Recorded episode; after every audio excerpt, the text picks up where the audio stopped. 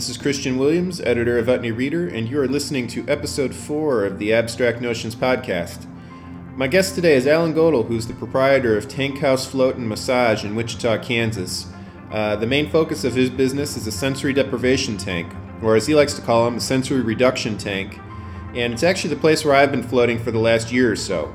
Uh, Alan and I sat down for two separate conversations uh, that are part of this podcast. And the first is just a lot of very practical information about the history of floating, um, what goes into the process, how one can prepare themselves for floating, and what to expect when they get into the float tank. And uh, the idea behind that conversation was just basically um, an informational podcast for people who have heard of floating but aren't quite sure what goes into it. Um, for those that understand what floating is all about, you probably still will get some interesting information out of the first half of the podcast, but I definitely recommend you check out minute 43 to the end, where Alan and I discuss other uh, ways that he's explored altered states of consciousness, um, which were really what fueled his interest in sensory deprivation tanks and in opening up Tank House Float Massage. So, without any further delay, I'll just get right into the conversation with Alan Godel, proprietor of Tank House Float and Massage in Wichita, Kansas.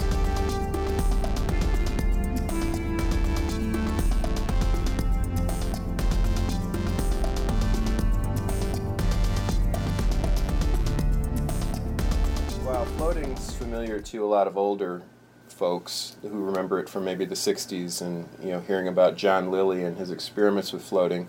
Uh, there's a new generation of people who may not know exactly what floating is. So maybe you can give me a little bit of background or give the, the listener a little bit of background on, on what floating actually is, what's going on in the tank.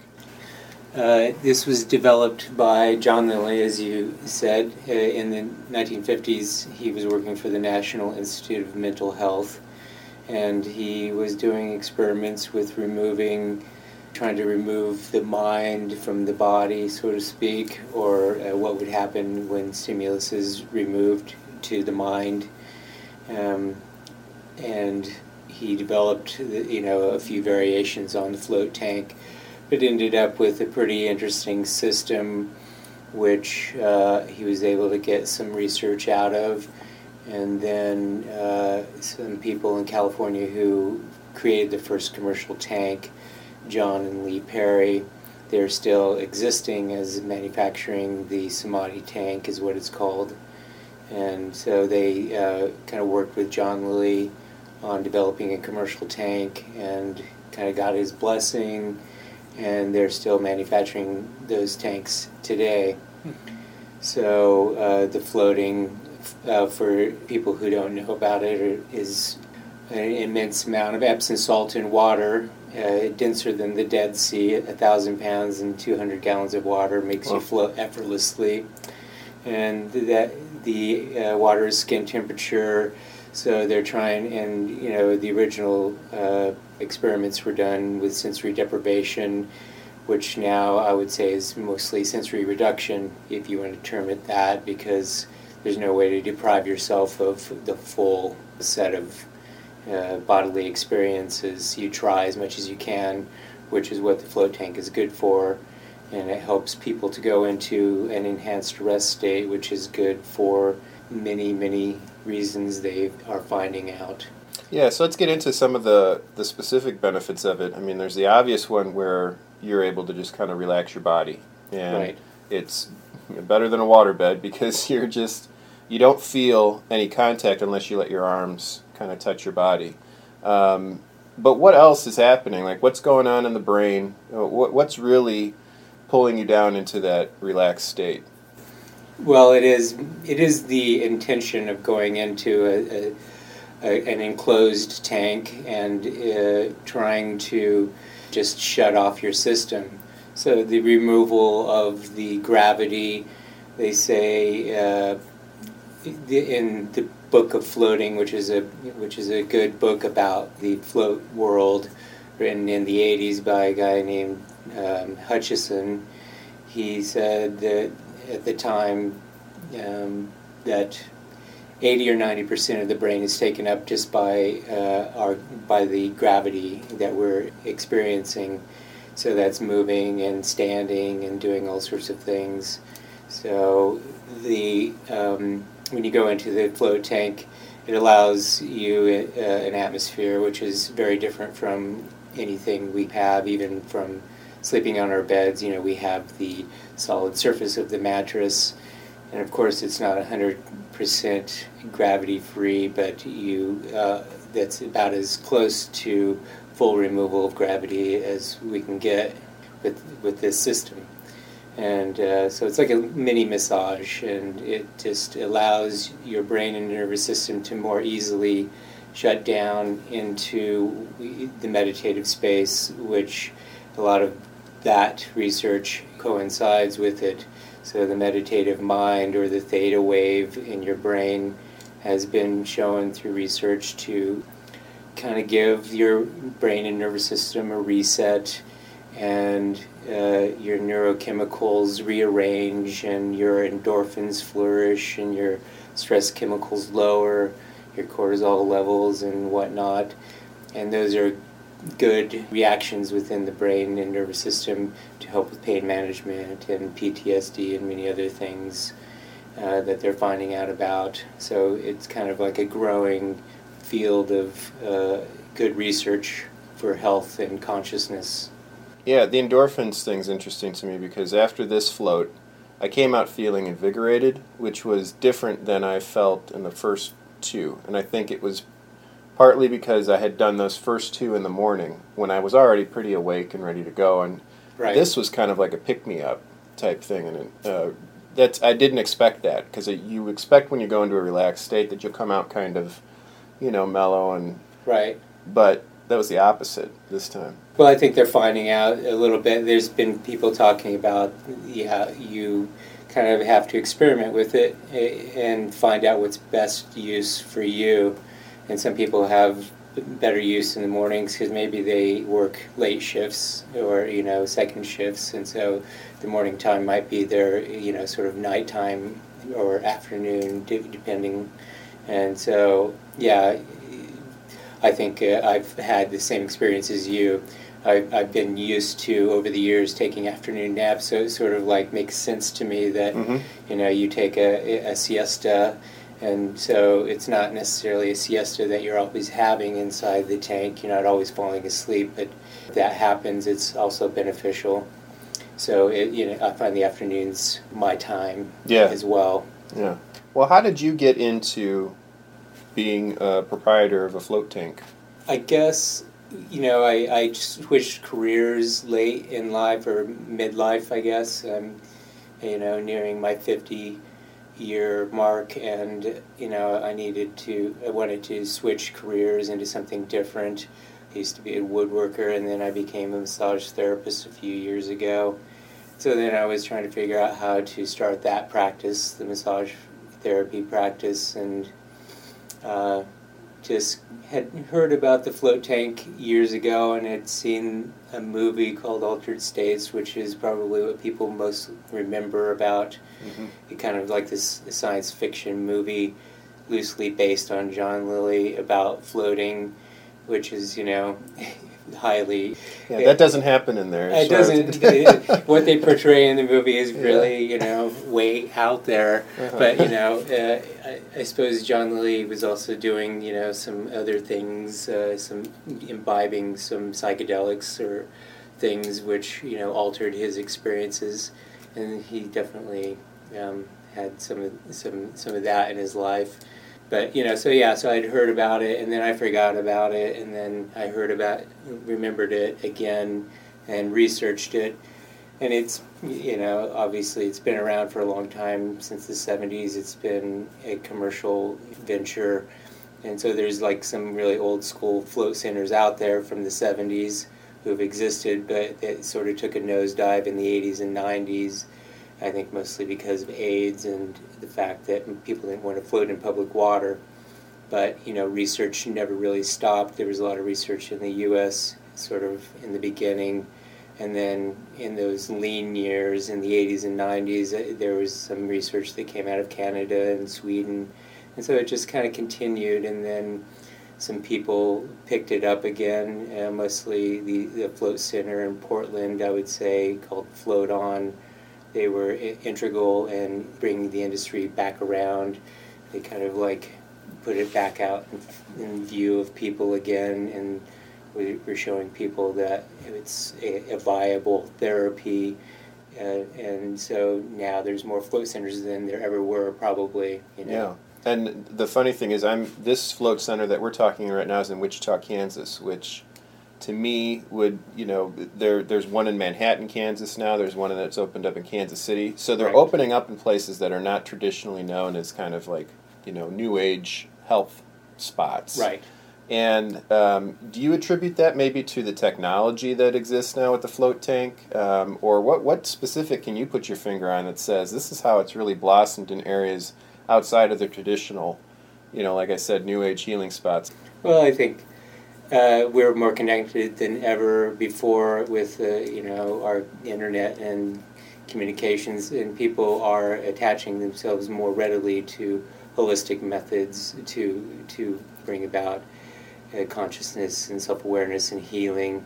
So you know, Wichita is no different. It's just maybe that they, we have less people here to uh, have attached to that those notions but it's also a, lar- a large, fairly large city. It's the largest city in Kansas, I guess, and so it's ripe with with people who who are waiting for something new and interesting to come around.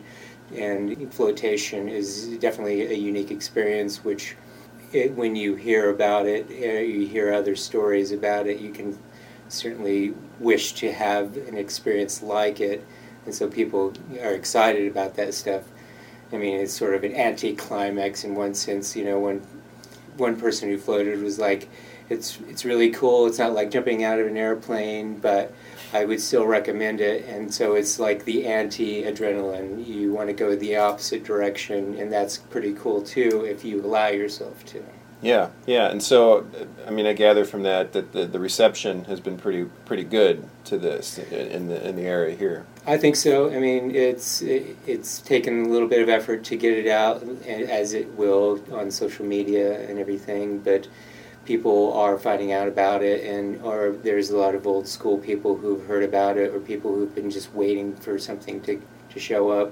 A lot of people have been saying, "Well, I've been I was planning to go to Denver or Boulder to do it, but happy to hear that you're open." So, you know, that to me says uh, it's it's it's going to continue to grow, hopefully. Mhm. And I just have the one float tank, so maybe I'll be getting more in the future. But right now, I'm just happy that it's getting a lot of first timers in to try it out. Yeah, uh, you mentioned uh, that it kind of went down in the '80s because of concern about uh, public water and, and floating in public water.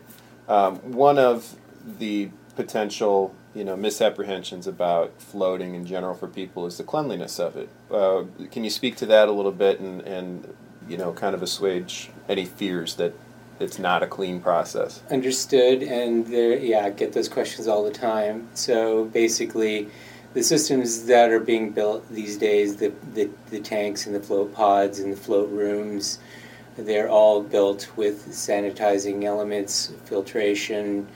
So there's particle filtration in my tank, uh, there's UV filtration, there's an ozone element, all good.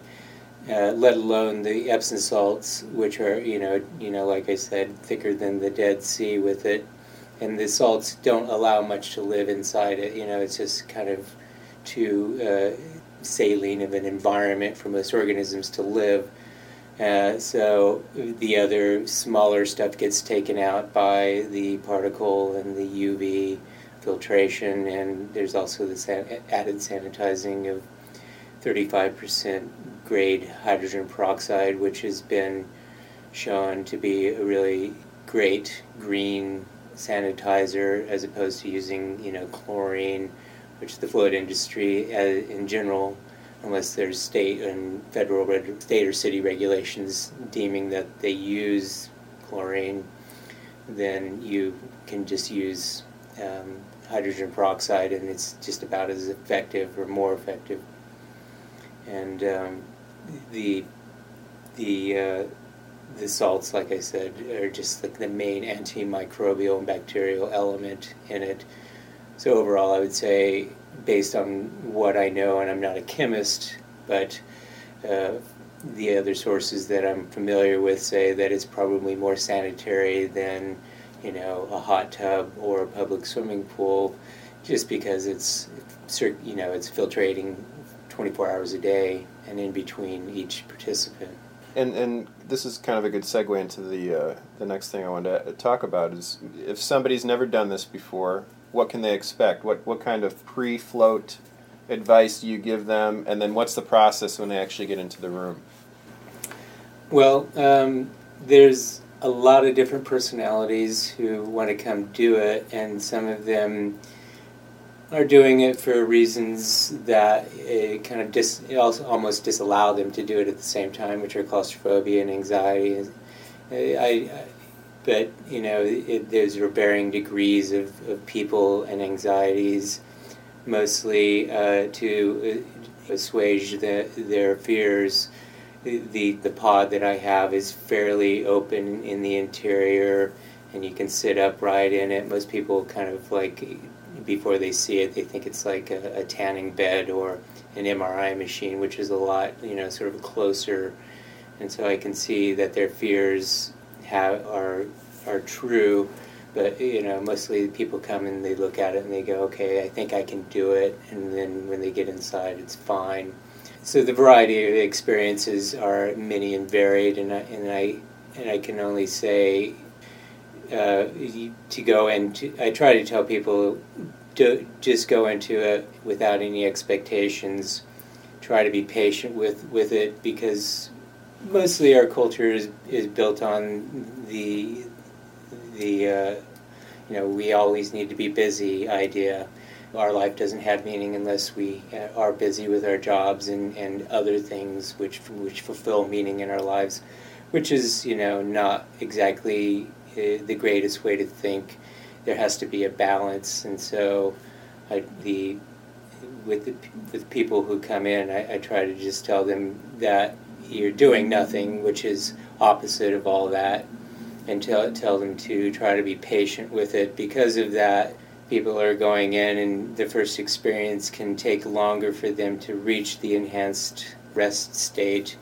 But if they if, if they're successful then they can have a really soft in between awake and asleep state, which is very easy then to exist in. Once you reach that meditative mind, the theta wave, then it's very easy to exist inside, and you're just sort of like, you are just really just floating, and your mind is hopefully filled with positive and, and wonderful thoughts.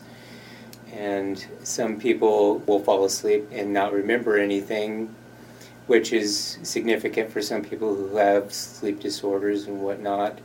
But it, it, then there's the other people who who enter that in between stage, which can be very uh, different for for everybody. People, some people see lights coming into their mind, or uh, I just had a woman with fibromyalgia float yesterday for the first time, and she was one of those people with fairly severe anxiety about it, but she was able to get into it and she had all these memories popping up of the past, which she had sort of forgotten about. And some of them were a combination of negative and positive, but in the end, she found it very meaningful, and I think in a way that, you know, these experiences had popped into her head. And so those are, I guess, what they call hypnagogic imagery, mm-hmm. which is pretty interesting. I really dig that stuff. Yeah, that's fascinating to me. Um, one of the many news uh, features that I watched on floating before I did it the first time was a reporter who got in. He, he reported something similar where he didn't know what to expect and he just got into the tank and then he got out an hour later and he said he had all of these vivid memories of his childhood like right. walking through his house as a child, and he hadn't thought of that in a long time, and he wasn't quite sure what the significance of it was, but it's just something that the experience brought out. Right. I don't think anybody knows exactly what the significance is, but it's I think uh, to just you know I would call a healing experience, if anything, you know, because people come out and are baffled in a good way by it. So it's something that maybe they're processing through in their lives, and, and at that point is the perfect moment to have remembered that, perhaps. It's a little bit hippie to say, but you know, hey, it, there's no there's no guarantees of what any of this means, but you know, just the hard research is showing how beneficial it can be. And there's no crime in wanting to balance your life with a little bit of silence because we're barraging ourselves daily with, you know, television and computers and constant engagement with all sorts of things. And so, yeah, that research of being able to go into just a silent moment each day, even without floating, is, is I think, is pretty interesting. Yeah. Um, so, from a practical standpoint, if somebody wants to float, is there any you know kind of guidelines they should follow? Like in the couple hours leading up to the float, should they take a shower before they get here, or do you have a shower available for them? Like, what what are the practical aspects of prepping yourself for a float? I do have a shower, which most float centers do. It's part of the sort of industry standard to shower before and shower after. The, the shower before is to help keep the tank clean and, and the shower after is to wash the solution off your skin, which is very silky, and the Epsom salts will dry on your skin white. You definitely want to wash that off afterwards. But uh, before you, before people come in, you know, they need to uh, have something in their stomach so they're not hungry because you don't want to be thinking about having a sandwich or a piece of pizza when you're in the tank because you're not you're not going into that enhanced rest state.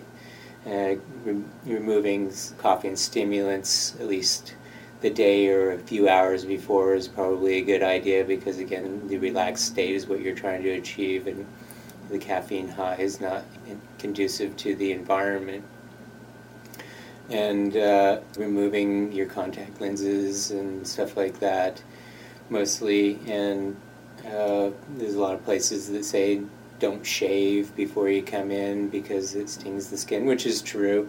It does sting the skin, but mostly if you just kind of wait it out, it'll that that, that will go away. And, and of course, it's it's high amounts of Epsom salts. So if you have any large cuts or scrapes, you want to let those heal because you're not going to be able to exist in there with the Epsom salts, you know, burning into that open wound.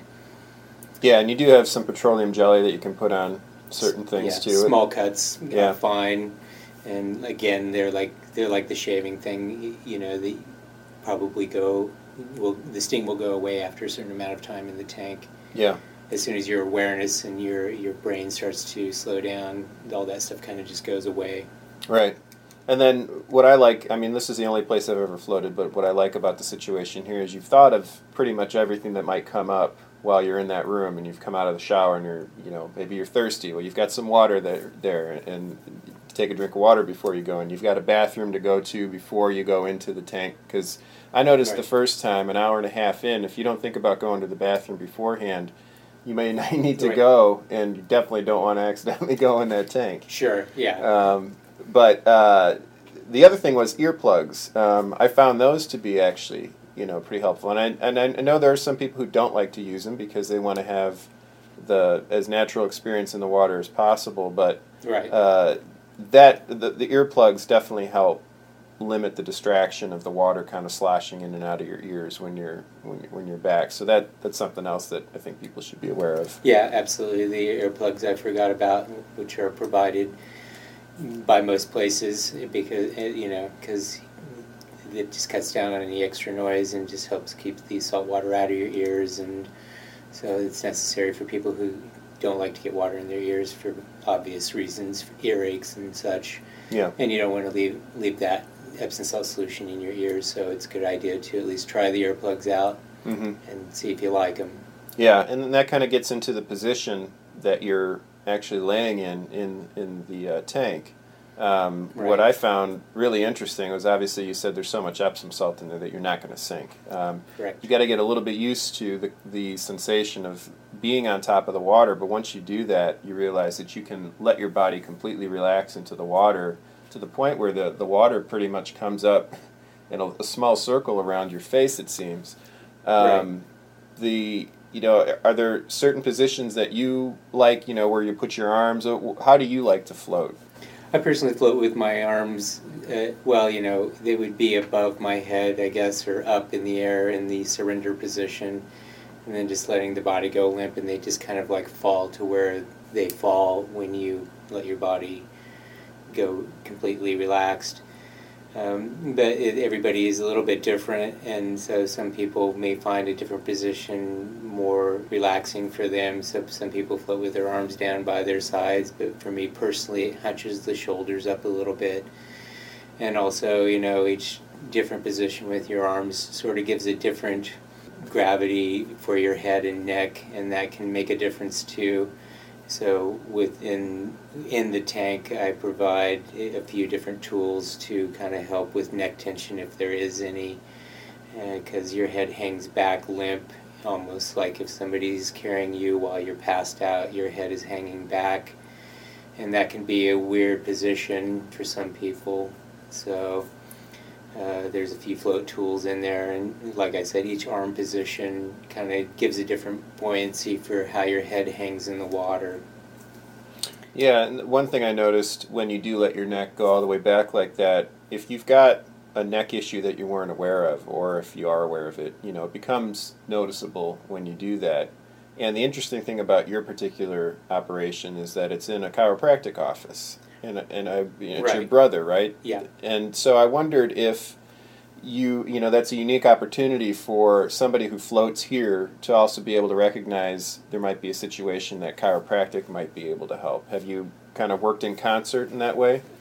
Uh, absolutely. If there's somebody who needs uh, some some good work done, whether it be structural, uh, physical, you know, ailment, uh, pain or nu- nu- even nutritional. Uh, uh, I try to recommend my brother. Of course, I think he's great, but because he's my brother, and but. I also do the massage work, which can help some of those aches and pains. But obviously, chiropractic can is more effective for some things than others. And, and so I, I, try to throw him a bone every once in a while. He's my landlord, so why not? well, and it, and it kind of brings back something you said earlier about the holistic approach to taking care of oneself. You know, right. Um, there are a lot of different ways for someone to take care of themselves. You know, chiropractic, massage, now floating, and it makes all the sense in the world for an operation to have all of those together. Right. And um, I wonder what your thoughts are on, you know, from a business aspect, it seems like a floating operation on its own may not have, um, I don't know, I mean, it, it, could still be successful, obviously, if it's got, you know, a, a robust clientele.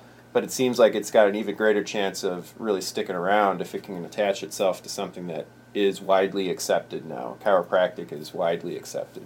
Yeah, and so I, I, thought that was a good fit as well. You know, it just happened to be part of the equation when when I started the business is when he was moving his business into a new building and this uh, yeah so I think that really attracted me is the fact that it, in an already established business was already bringing in people who could be you know I could grab their hand and walk them into the float tank room and uh, it's a complementary experience uh, to for health, the same as chiropractic is, you know, and so that was float centers. You know, there's a lot of float centers who do nothing but float, and they seem to be doing just fine as far as I know.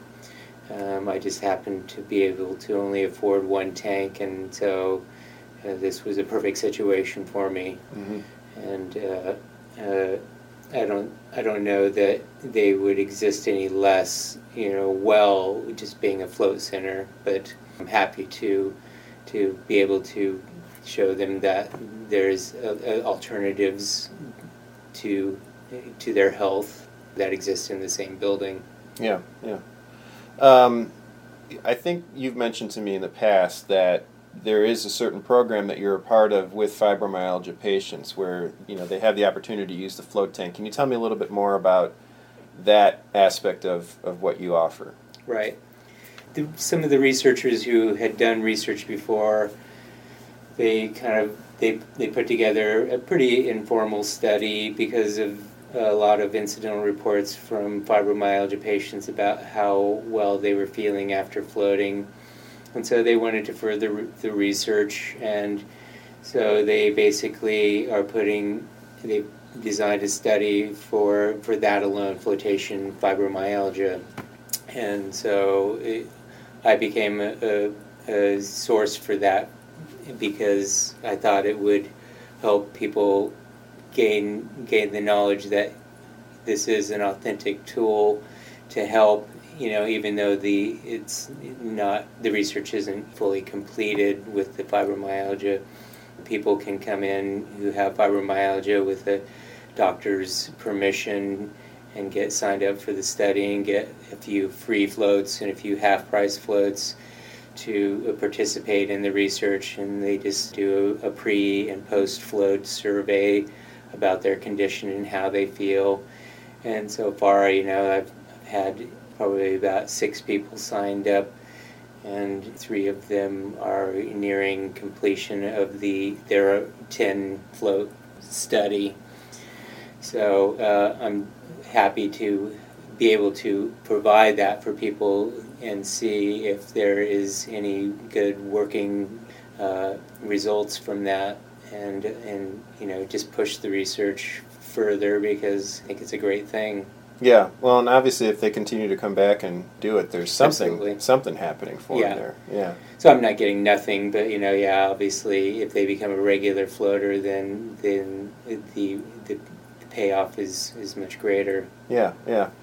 Um, so this is kind of a tougher question to answer. But what do you think the future holds for floating? Do you think it's going to, you know, be the same kind of up and down popularity that it's experienced since John Lilly brought it to the scene, or do you think it's here to stay at this point? You know, that it's kind of ingraining itself uh, in the same way that other alternative medicine and you know organic food and all these other ways that people are trying to access take care of themselves. Do you think it's going to stick around?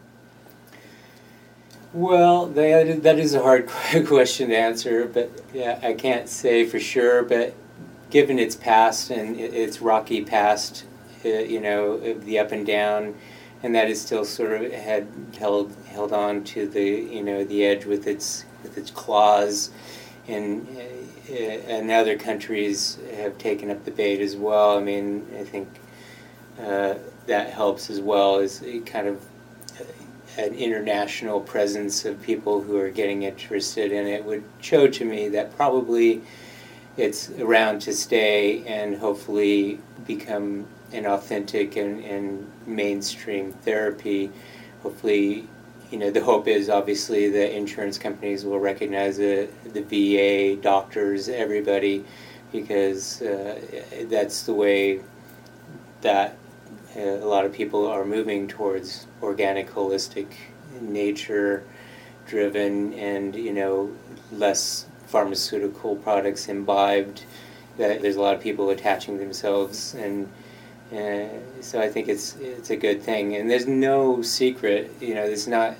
They call it a technology. That's really branding for the industry to call it that, but really it's just a big bathtub with Epsom salt and water, you know. So it's not really, it's not great shakes. There's no real um, technology exactly to it. But having said that, I think people are starting to, to develop tanks around some uh, other notions out there. I, I kind of saw some indications that people were designing tanks based on you know sacred geometry and maybe trying to put Faraday cages around them to block out electromagnetic interference and all this stuff, which mm-hmm. I think is great too. Mm-hmm. Just shows that there's more to do with it, more more uh, to to attach as far as the technology goes. You know, make it a real technology, possibly through all these different sciences that might, might help it gain more weight.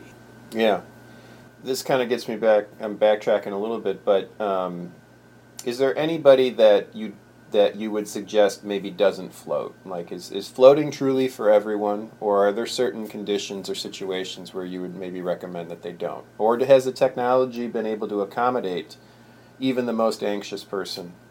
Um, you know, if that's the issue.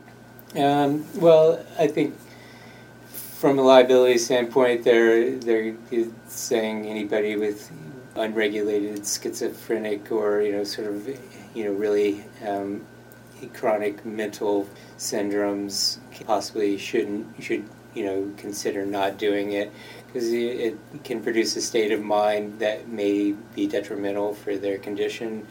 Uh, that can that stuff can change, and hopefully, uh, the the act of doing nothing can show hopefully that it helps even that stuff. But you know like i said the very the very thing that helps some people such as anxiety and claustrophobic it makes people afraid to do it. You know they don't want to get into something that you close the lid on and and uh, turn out the lights.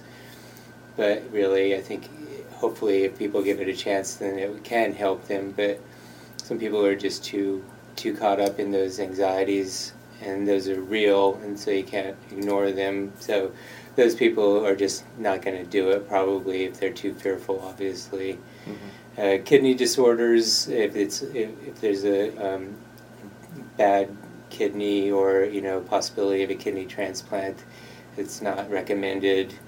Those are a couple of things.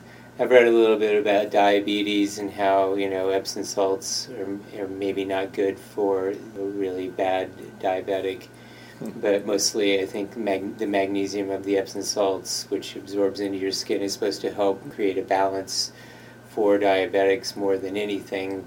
It's just that I think if it's a severe, again, unregulated diabetic uh, condition, then perhaps they need to kind of think about it and maybe ask their doctors which is what I do for anybody who has any real serious questions has a liability issue, just talk to your doctor and have them give the, you know, a okay or not. It, it's not going to be for everybody. there's not anything out there that, you know, everybody can attach to and say, oh yeah, I really get a lot of great stuff out of that. It's just going to be for a certain section of people who, who find it helpful in their daily lives by regular floating, are they suggesting daily, or are they suggesting weekly, or you know, what's the frequency that that research has demonstrated seems to be really working? Well, you know, a lot a lot of the research has varying lengths of between each float. So, I think some of it had been done on a weekly basis. Um, and again, it's all an individual kind of like equation. Some pe- there's a lot of different reasons why people may want to float and so, depending on what that condition is, if it's a physical condition, if you're doing dealing with pain and you want to give floating, you know, a fair chance, I say come in on a weekly basis for at least three or four tries, maybe more, depending on how bad it is, and you know, give it a fair shake eh, on a timely, regular basis.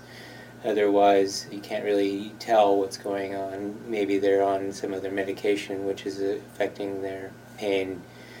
But um, I think people just need to get in and, and kind of give it give it a go and and see what regularity eh, they choose and which is always going to be different for people. Some are going to want to do it on a monthly basis. Some are going to want to do it on a daily basis it's just it's just how much money they have to spend and mm-hmm. time as well. You know, it's that's a big thing. And if it, if they're wanting to float that much, I suggest getting a home float tank. Yeah, and that was what I was going to ask next. Is is it financially feasible for someone to get their own tank at this point? Has the technology gotten to that point, or you know, what, yeah. what's your take on that? Yeah, I mean, you know, obviously the, there's so there's so many more float centers now than there ever than before. I think uh, they said in the early 2000s there was maybe only 85 centers, and now,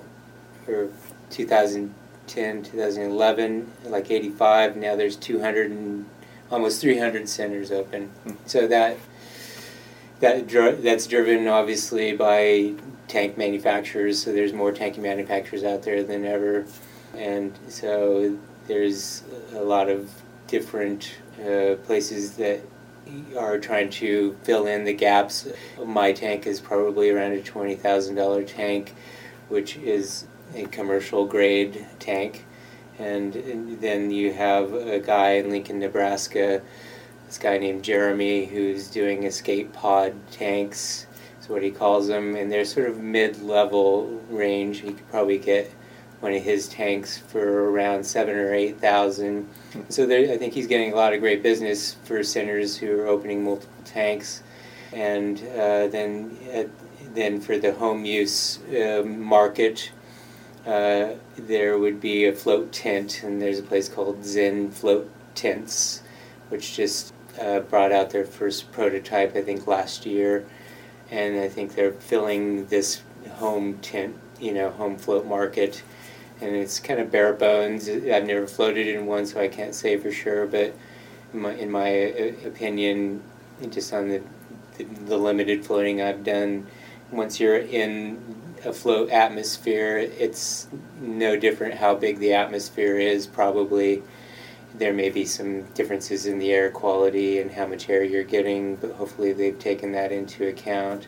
But they're just sort of a just a square box with a tent over it.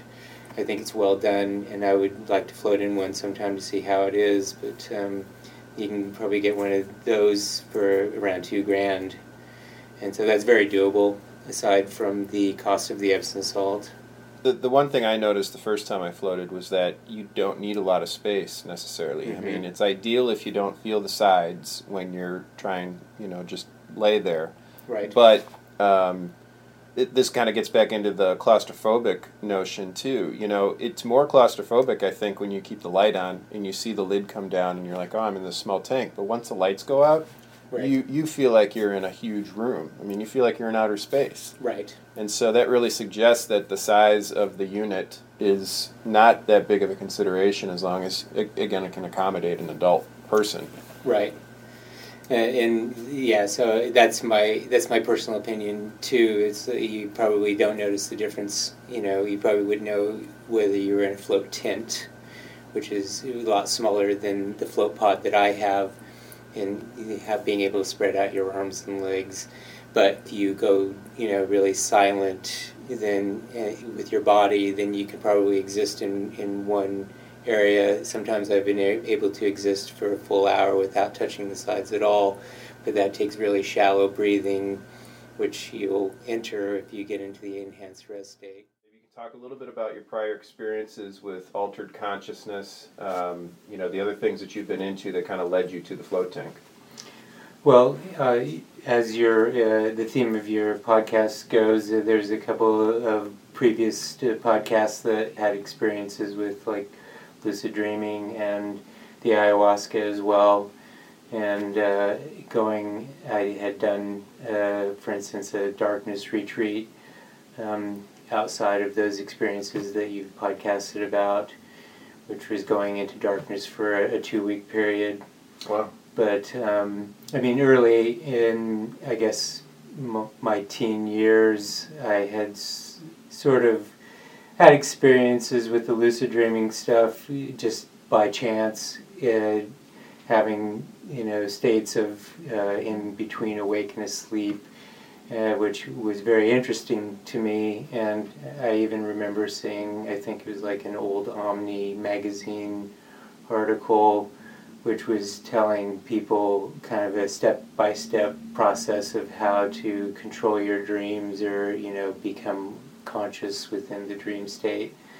And I tried that a little bit without much success.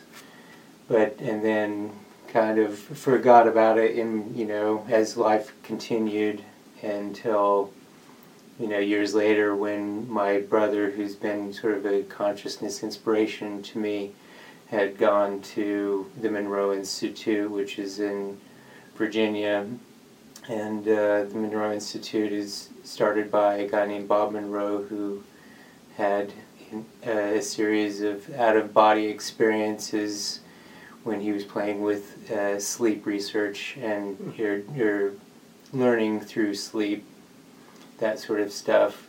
Okay. And from that point, he's he you know kind of took some money and started a research in- institute, which it continues to this day, and it allows people to come and do retreats and explore the intuitive state, where you listen to binaural beats or what they call hemisync, which is a hemispheric synchronization for the brain, kind of a trademarked binaural beats that they had uh, that they developed and they use at the institute with different exercises to bring you into different uh, dimensions and he- help maybe answer questions in your life or you know they they go into uh, um, being able to possibly visit or have visitations with people who've passed on Mm.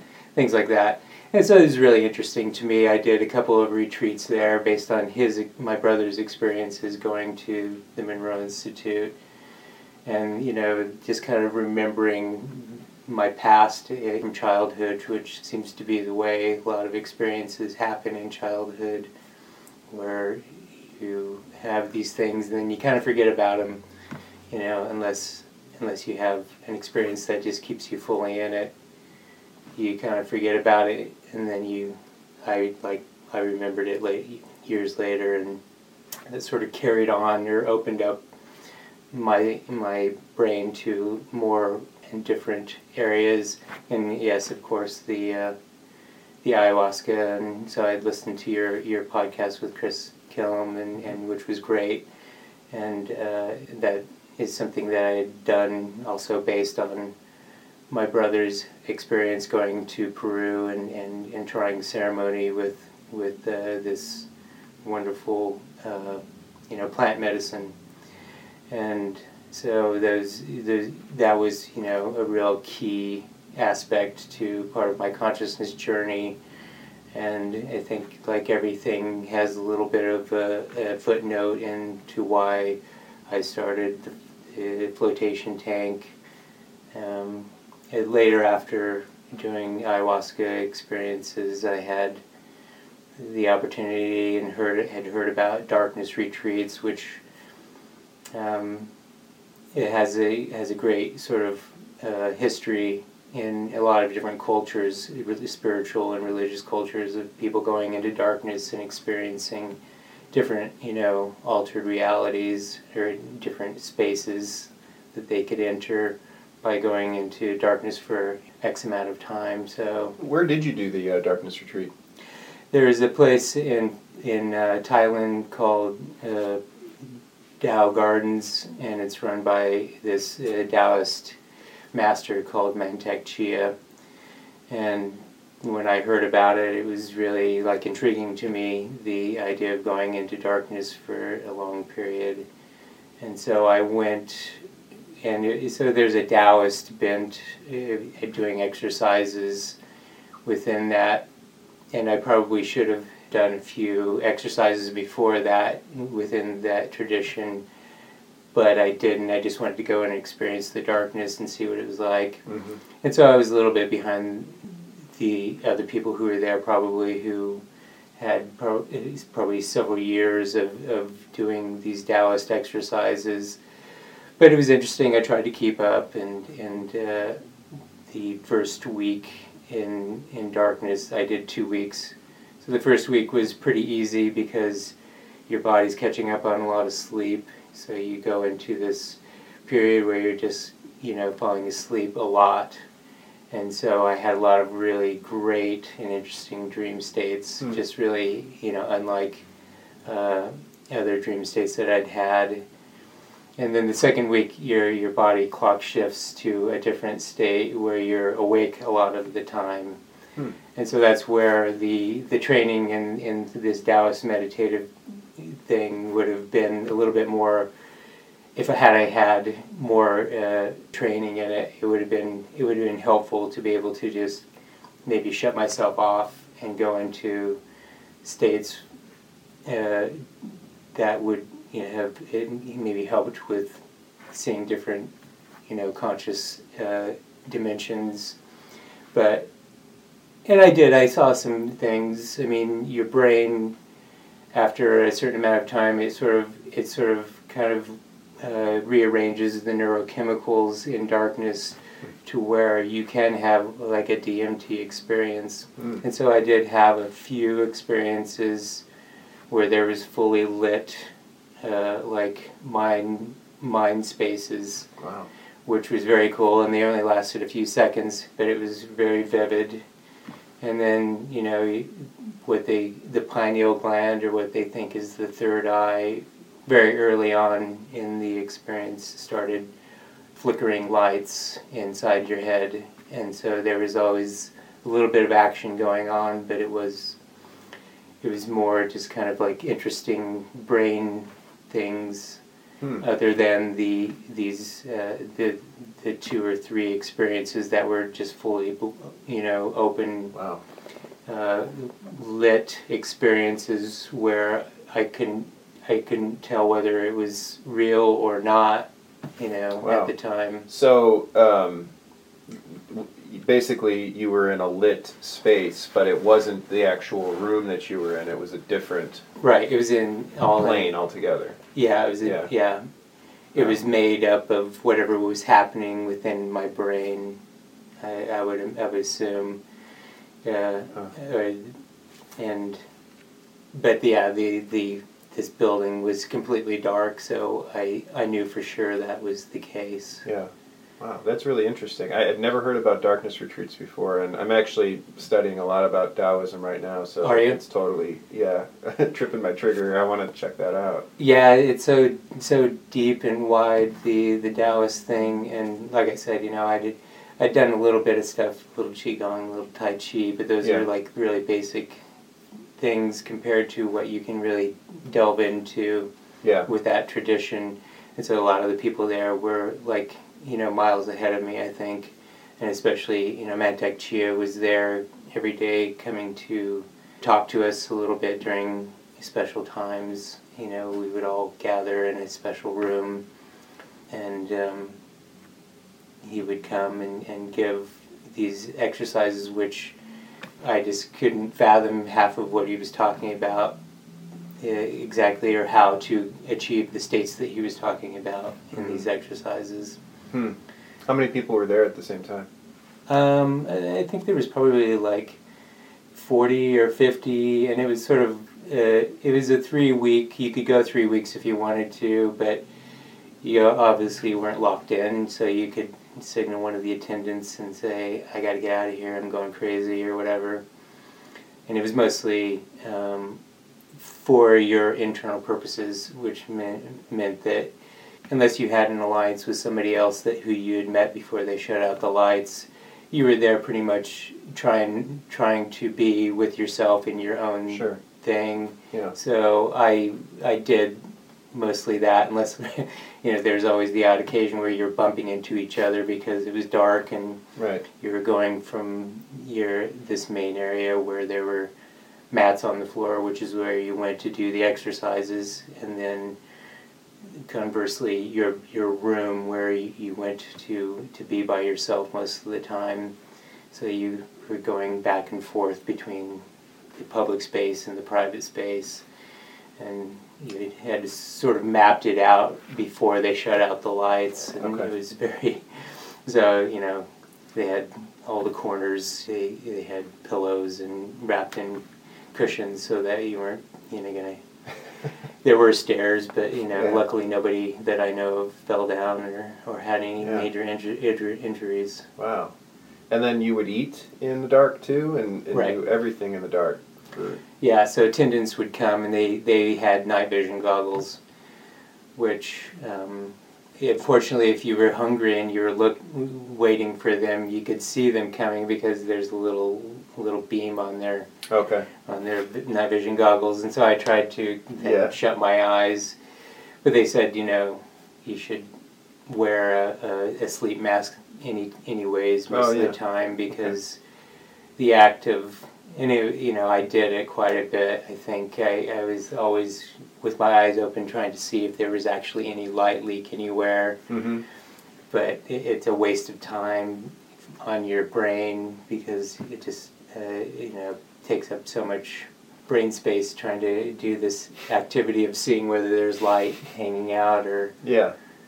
but yeah, there's a lot of similarities to that with you know the the float tank. Uh, when you're in the dark, your eyes never actually get used to the darkness. So it's, you know, like sometimes when there is a little bit of light leak in a space, your eyes will adjust and you'll all of a sudden you'll be able to see Right. in the dark. That never happens in the tank, at least not as far as I've been able to tell. And every once in a while, I'll think that I can see, like you know, little tracers of of water uh, reflecting up in the ceiling, Oh, interesting. but it's not possible because I mean, it, it's got to be some kind of um, memory aspect that's that's playing in there. You know, when I'm looking up at the ceiling, but it's been dark for 20 minutes. There, there's no getting used to that and seeing things all of a sudden. So.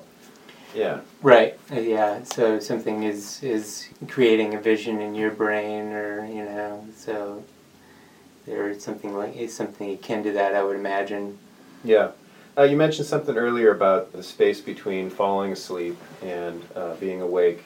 Um, there's a term for that that I can't quite remember. Is it Hypnagogic. hypnagogic? Yeah. Mhm. And um, I've read a little bit about that, and uh, some creative types, artists or thinkers, um, actually desire to stay within that space, and so they try to keep themselves in, the- you know, don't fall asleep, but also kind of keep them in that hypnagogic state because they come up with a lot of ideas, um, and that is probably something I've recognized the most out of the float tank, is it really does kind of keep you in that in between state because there's a little bit, there's enough distraction sometimes that you don't fall asleep right away. Right. Um, and you stay in that space longer, and that's when the, the interesting things happen. Um, and it sounds like your your experience with lucid dreaming or just falling asleep and, and noticing those things, and then the darkness retreat. You know, there's a lot of similarities between what was interesting to you about those things and what the float tank provides. No, absolutely, and, I think it it's a great sort of primer for people who are, looking possibly to get in an experience. And there's no guarantee, uh, obviously, but the more intention you put into the idea that, and it, this was something that Bob Monroe of the Monroe Institute, it was kind of like a mantra: we are more than our physical bodies, and so if you can uh, adjust your belief system to that notion and put your intention into like experiencing those those dimensions or those realities that we don't uh, that we don't see every day, you know, in our waking state, then I think it's more uh, it, it's easier over time. You know, there, you always have to practice patience with all, all that stuff, but I think you, put you put an intentionality into it and it and it, it presets it to kind of like maybe happen. It'll give it a greater chance, I think. And I think too, um, my experience has been it's important to establish the intention, but then to release yourself from expectation. right. So It's a tricky one. Yeah, it is very tricky, but I mean that it's like anything when you want it, you don't get it. When you don't know you want it, it happens. And that's the same kind of thing with this, it's the same kind of thing with me in meditating. Like if I if I sit down 10 minutes and say I'm going to be enlightened by this experience, you know, Right. that's setting an unrealistic expectation for a 10 minute meditation session. Sure. That's probably not going to realize itself and Right. so I think that is important to say, yeah, you establish an intent, but then you release expectation. Exactly. Perfectly said. And and and it's really hard to to to do. It's really hard to even be just okay with how things are in your life without wishing that something was different. And I know that you know. Some, it- some people's lives are better than others, but that's all also a brain game Mhm. about like about what what's truth and what what's better, what's good versus bad, and so I think there's a whole realm of the way of our way of thinking in our in our observable world, and how we you know can form you know it's all self awareness really if we Right.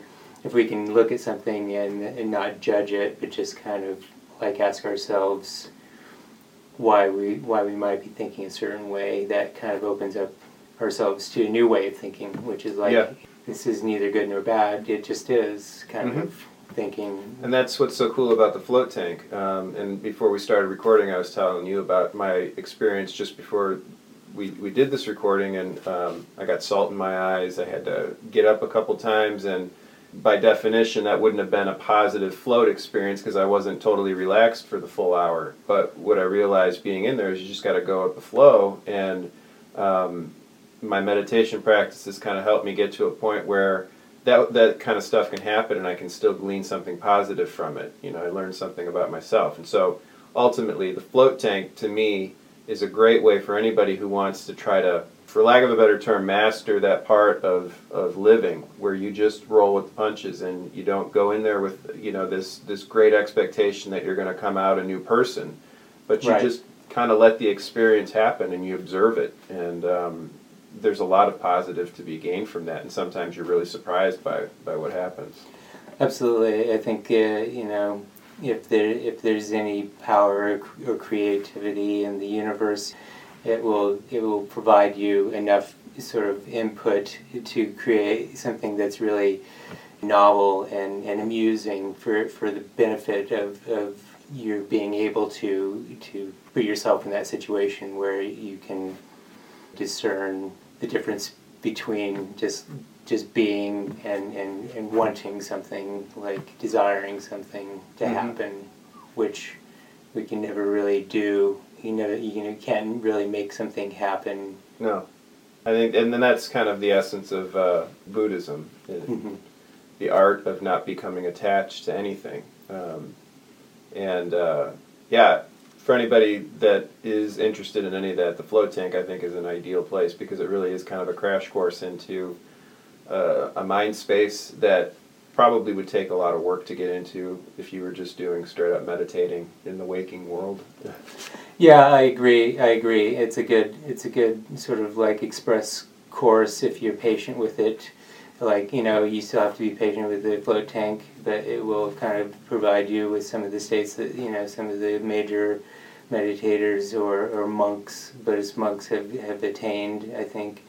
And uh, there, has been a few people who've come through the the door and gone in the float tank, and yeah, I think it's it's kind of shifted their perspective to where they're they're questioning a little bit their their paradigm of their belief systems a little mm. bit, which I think is very cool. I mean, I yeah. I really like that, and it's very interesting to me to have people from all sort of walks of life come in and and and be affected in a way. Not everybody is, but you know, there's enough people who get something positive out of the experience where I think it's a really uh, cool thing.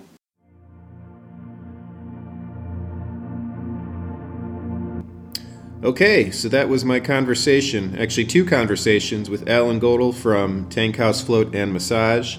Uh, I hope you got some new information out of that. If uh, you weren't familiar with floating before, and uh, even if you were, um, I think Alan's got some interesting perspectives on floating, and uh, he's definitely educated himself about the benefits of it so that he can pass those on.